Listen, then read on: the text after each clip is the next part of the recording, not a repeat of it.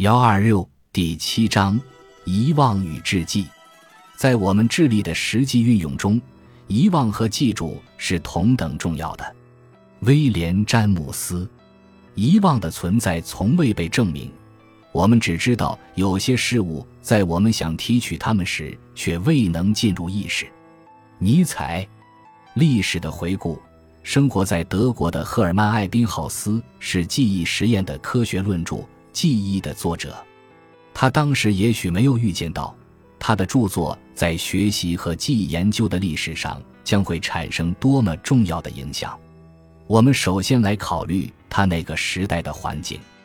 当时，虽然人们都知道什么是记忆，哲学家们也已经为此思考了很久，但是仍没有一个经过检验的关于记忆结构的系统论述，也没有一个经得起考验的分析性的工具。更没有过去实验研究的数据，因此，他对于记忆的未知特性的探索是在缺乏信息也缺乏充分验证过的方法的情况下进行的。艾宾浩斯直觉地认为，那些曾经出现在意识中的感觉、情感和思想，都被隐藏在记忆中的某个地方。艾宾浩斯那个时代的学者认为，要想理解学习和记忆。可以先去考察已成型的思想，然后回过头去寻找这些思想的源头。但是艾宾浩斯反其道而行之，他研究了记忆是如何发展的。这样做可以科学地控制那些原来无法被区分开的变量。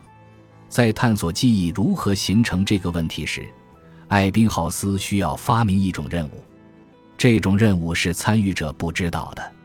因为艾宾浩斯不仅仅是个理论家和实验人员，同时还是一个参与者，所以他就面临着一个困难：如何找到一个自己不知道的东西供自己学习？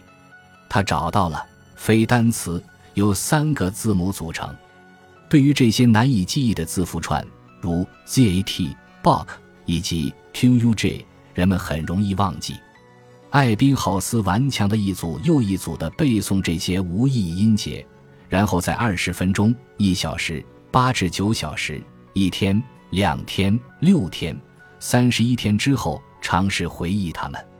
图七点一显示了他遗忘的数量。